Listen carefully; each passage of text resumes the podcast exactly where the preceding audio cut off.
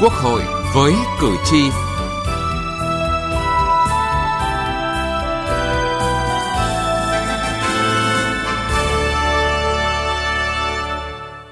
Thưa quý vị và các bạn, dự án luật cư trú sửa đổi đã được các đại biểu Quốc hội thảo luận cho ý kiến tại kỳ họp thứ chín Quốc hội khóa mười bốn. Đây là một dự án luật nhận được nhiều sự quan tâm của đại biểu Quốc hội và người dân bởi có những quy định về đơn giản hóa thủ tục hành chính, giấy tờ công dân liên quan đến quản lý dân cư, thay thế quản lý cư trú bằng thủ công sang công nghệ thông tin, bỏ các quy định riêng về điều kiện đăng ký thường trú vào thành phố trực thuộc Trung ương. Chương trình Quốc hội với cử tri hôm nay, chúng tôi đề cập nội dung này.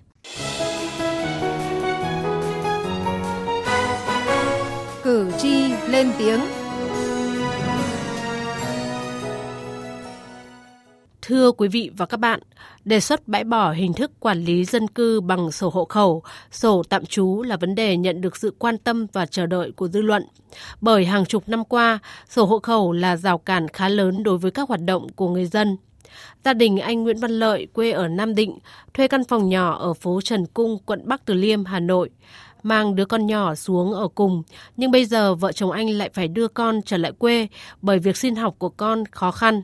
Anh Lợi cho biết lý do. Là vì tôi là không có hộ khẩu hay là ngoại tuyến, ngoại tỉnh, không khó vào.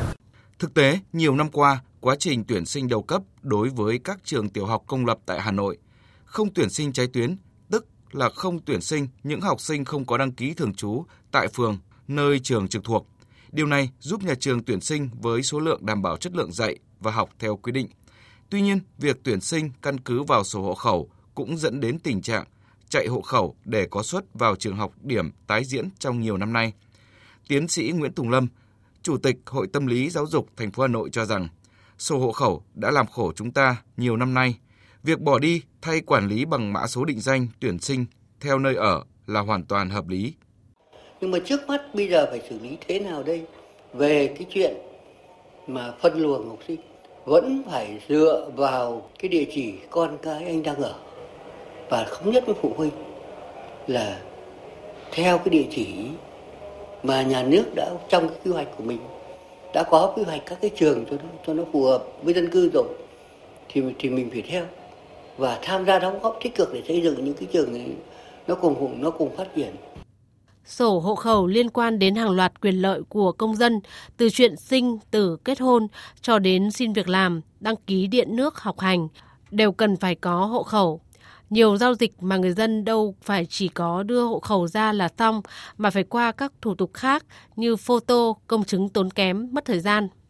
Không ít trường hợp, việc đưa kèm theo yêu cầu sổ hộ khẩu là cái cớ để cán bộ hành chính sách nhiễu gây phiền hà cho người dân. Ông Đặng Nguyên Anh, Phó Chủ tịch Viện Hàn Lâm Khoa học Việt Nam nêu ý kiến. Tôi thấy có những cái bây giờ chúng ta phải xem lại, chúng ta phải bỏ bớt những thủ tục không cần thiết và quản lý công dân từ góc độ là phục vụ. Theo luật sư Trương Thanh Đức, đoàn luật sư thành phố Hà Nội, việc thay thế phương thức quản lý cư trú bằng sổ hộ khẩu, sổ tạm trú giấy sang quản lý bằng dữ liệu điện tử, cụ thể là sử dụng mã số định danh cá nhân của công dân để truy cập, cập nhật thông tin trên cơ sở dữ liệu quốc gia về dân cư. Đó là chia sẻ, kết nối với các bộ, ngành, cơ quan, đơn vị có liên quan là phương thức quản lý hiện đại, góp phần nâng cao hiệu quả quản lý cư trú, giảm thủ tục hành chính, tạo thuận lợi tối đa cho nhân dân. Theo tôi thì cái sổ hộ khẩu điện tử ấy chỉ là sử dụng cái dữ liệu của cơ quan quản lý nhà nước thôi. Còn đâu đối với người dân thì chỉ duy nhất một cái mã số định danh thể hiện ở trên cái căn cước công dân là có thể đảm bảo cho tất cả mọi cái giao dịch. Chúng ta phải kết nối được toàn bộ những cái cơ sở dữ liệu công dân để đảm bảo những cái giao dịch liên quan của người dân khi mà cần đến định danh, cần đến xác định đấy là con người nào. Đồng tình và ủng hộ việc thay đổi phương thức quản lý cư trú từ sử dụng sổ hộ khẩu, sổ tạm trú bằng giấy sang phương thức quản lý hiện đại bằng mã số định danh cá nhân. Song nhiều ý kiến còn băn khoăn lo ngại việc bỏ hoàn toàn sổ hộ khẩu giấy sẽ có tác động ảnh hưởng lớn đến những thủ tục hành chính hiện hành, tác động đến các chính sách trong nhiều lĩnh vực như giáo dục, bảo hiểm y tế, bảo hiểm xã hội, kinh doanh đất đai, nhà ở hoặc phát sinh các thủ tục giấy xác nhận khác. Ông Vũ Xuân Hưng ở quận Cầu Giấy, thành phố Hà Nội băn khoăn. Ví dụ tôi đi làm thủ tục, người ta có đòi hỏi tôi cái việc anh phải công chứng cái nọ cái kia không? Cái đó mới là vấn đề. Hoặc là ví dụ như là tôi thừa kế một cái tài sản, cho con tôi chẳng hạn, hoặc là cho người khác mua bán, người nó có đơn giản hóa thủ tục thế không? Thực ra mà bây giờ tôi ra mà người ta chỉ cần có cái căn cước của tôi, tôi có thể bán được cái tài sản này cho người kia. Thế nhưng mà bán cái tài sản nó lại liên quan đến rất nhiều người, cái hộ khẩu rồi các thứ trên đời, anh phải công chứng đầy đủ những thành phần gia đình, mọi người, cái thành viên trong gia đình đấy, để mà anh bán được cái vật chất này, cái cái tài sản này. Nếu đơn giản quá thì cái việc mua bán thừa kế thì nó sẽ dẫn đến cái khác, dẫn đến tranh chấp của không đúng. Ông Lê Đình Can ở quận Hoàn Kiếm, thành phố Hà Nội cho rằng hiện nay thì cái sổ hộ khẩu tôi cho là nó ăn vào cái tiềm thức lâu lắm rồi. Thế mà mọi người phải cầm cái đấy và giữ cái đấy như tiền, và hơn tiền nữa cơ. Cho nên bây giờ muốn được cái làm cái cái cái hệ thống mới này thì tôi nghĩ là phải trước hết là chúng ta phải nghiên cứu cho nó đồng bộ đi đã. Sổ đỏ này, sổ hộ khẩu này, chứng minh thư này, số nhà này, tổ dân phố này, thế rồi các cái về mặt hành chính pháp lý là nó phải thống nhất với nhau đi đã, thì chúng ta mới đưa vào được. Theo chuyên gia kinh tế Nguyễn Minh Phong, nhà nước ta đang đẩy mạnh cải cách hành chính theo hướng giảm thiểu các thủ tục, đồng thời hiện đại hóa ứng dụng các thông tin để phục vụ quản lý nhà nước theo hướng là phát triển chính phủ điện tử, thì việc quản lý hộ khẩu chuyển từ sổ hộ khẩu giấy sang điện tử là một hướng đi đúng và rất có lợi cho người dân. Thì cái việc mà quản lý hộ khẩu chuyển từ thủ công bằng sổ hộ khẩu giấy đấy sang điện tử là một cái hướng cực kỳ đúng và rất có ích, rất có lợi cho người dân. Chúng ta sẽ nhập vào máy tính và sử dụng mã số định danh công dân, và từ đó người dân sẽ không phải cà cà quyển sổ hộ khẩu nữa, và đi đâu anh chỉ cần nói nhớ con số của mình vào máy tính thì lập tức nó sẽ hiện ra tất cả những thông số cần thiết. Đây như là một trong nhiệm vụ hàng đầu và là cái quyết định để mà khi nào áp dụng được và cái hiệu quả áp dụng đến đâu. Cái thứ hai là trong cái lúc mà quá độ như vậy thì những cái thủ tục hiện nay vẫn giữ, nhưng mà cũng phải làm sao đó để sau này tránh và giảm thiểu bớt những cái mà lại phát sinh tiếp, nhất là thủ tục. Cái đích đến của sự đổi mới trong phương thức quản lý dân cư là đem đến sự tiện lợi, đảm bảo quyền lợi hợp pháp cho người dân. Cùng với sự đổi mới trong ứng dụng công nghệ thông tin là đòi hỏi sự đổi mới thực sự trong tư duy quản lý, thậm chí sự đổi mới trong tư duy quản lý cần phải đi trước một bước. Nhiều câu chuyện đơn giản hóa thủ tục hành chính mà chúng ta đã làm thời gian qua là minh chứng sống động cho khẳng định này. Từ nghị trường đến cuộc sống. Thưa quý vị và các bạn, dự án luật cư trú sửa đổi đề xuất bãi bỏ hình thức quản lý dân cư bằng sổ hộ khẩu, sổ tạm trú và thay thế bằng hình thức quản lý theo số định danh cá nhân, cập nhật thông tin trên cơ sở dữ liệu quốc gia về dân cư, cơ sở dữ liệu về cư trú. Đây là sự thay đổi tích cực phù hợp với sự phát triển trình độ khoa học công nghệ thông tin, đồng thời cũng phù hợp với xu thế chung của thế giới. Phương thức quản lý mới về dân cư sẽ góp phần nâng cao hiệu lực, hiệu quả quản lý dân cư, cải cách giảm bớt các thủ tục hành chính, tạo cơ chế thuận lợi cho người dân tham gia các hoạt động giao dịch dân sự, thể hiện tính minh bạch trong các hoạt động của cơ quan hành chính nhà nước khi giao dịch với người dân. Đa số ý kiến đại biểu Quốc hội tán thành với sự cần thiết sửa đổi toàn diện luật cư trú nhằm tạo hành lang pháp lý, bảo đảm tốt hơn việc thực hiện quyền tự do cư trú của công dân. Tuy nhiên, vấn đề đặt ra là để triển khai được chính sách này cần phải hoàn thành việc xác lập số định danh cá nhân cho toàn bộ công dân Việt Nam, bởi hiện nay mới có mười tám triệu người được cấp số định danh cá nhân, còn lại gần tám mươi triệu người chưa được cấp. Đặt câu hỏi về tính khả thi của chính sách này, đại biểu Leo Thị Lịch, đoàn đại biểu Quốc hội tỉnh Bắc Giang cho rằng, trong quá trình xây dựng cơ sở dữ liệu quốc gia về dân cư, việc phải xử lý một khối lượng thông tin rất lớn, khó đảm bảo sự chính xác tuyệt đối thông tin của từng cá nhân, sẽ dẫn đến phát sinh khó khăn cho người dân khi thực hiện các giao dịch với cơ quan tổ chức.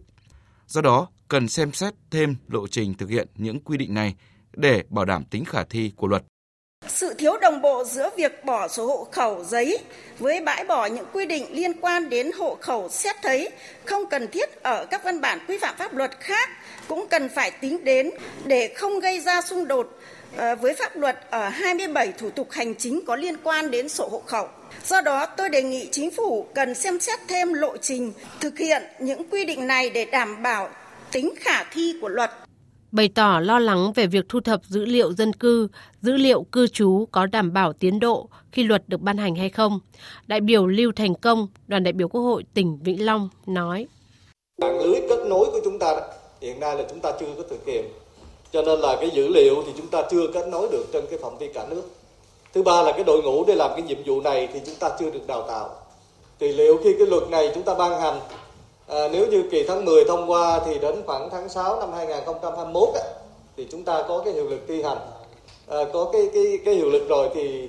liệu chúng ta có thực hiện được cái này hay không? Thì cái này cần giải trình và có một cái cam kết cụ thể với Quốc hội. Một số ý kiến đại biểu Quốc hội cho rằng khi thay đổi phương thức quản lý cư trú thông qua số định danh cá nhân sẽ tác động ảnh hưởng lớn tới các quy định về giấy tờ công dân trong nhiều thủ tục hành chính hiện hành. Qua rà soát sơ bộ cho thấy có gần ba mươi thủ tục hành chính quy định trong các văn bản dưới luật yêu cầu phải có sổ hộ khẩu, sổ tạm trú. Do đó, cần tính toán để không gây xung đột khi thực hiện các thủ tục hành chính này. Đại biểu Bế Minh Đức, đoàn đại biểu Quốc hội tỉnh Cao Bằng cho rằng hiện nay sổ hộ khẩu đối với người dân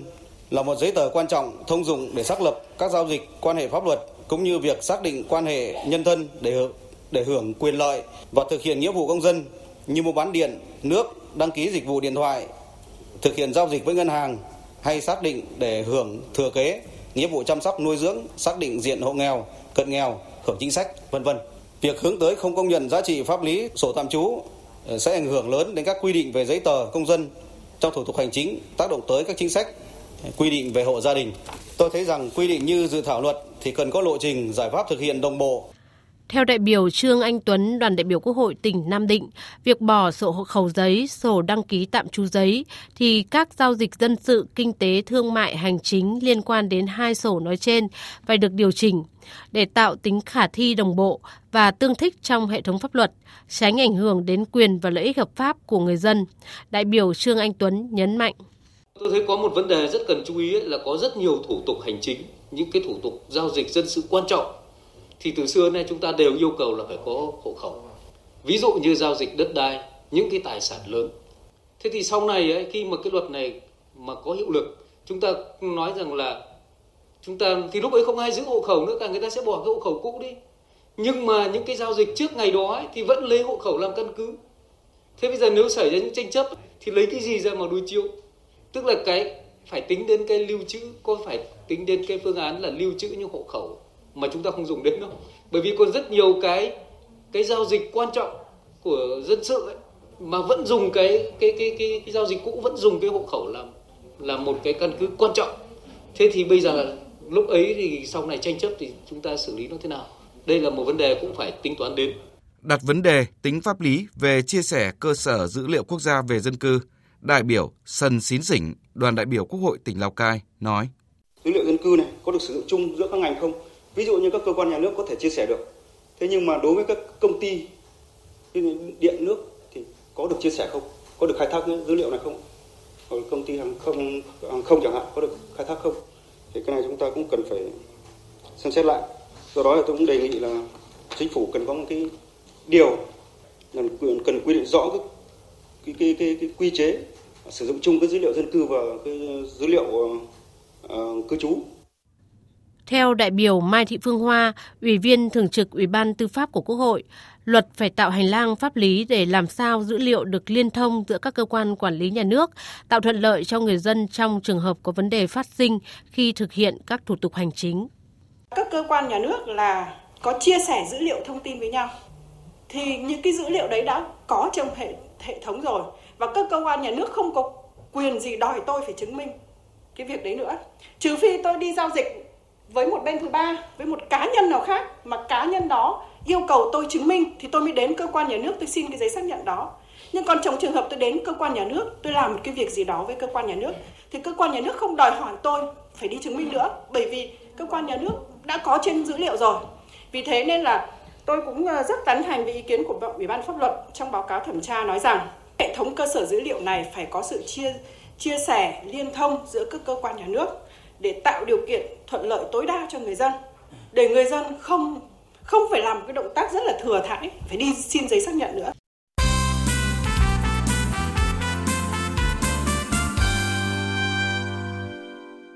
Thưa quý vị và các bạn, một vấn đề lớn được nhiều đại biểu Quốc hội và chuyên gia tập trung góp ý vào dự thảo luật cư trú sửa đổi liên quan đến việc có nên xóa bỏ điều kiện riêng đăng ký thường trú vào các thành phố trực thuộc Trung ương,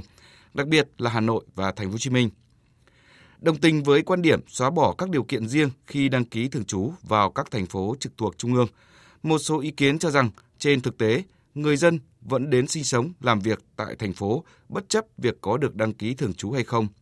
Việc xóa bỏ điều kiện riêng đảm bảo sự đồng bộ của pháp luật, đảm bảo quyền tự do cư trú của người dân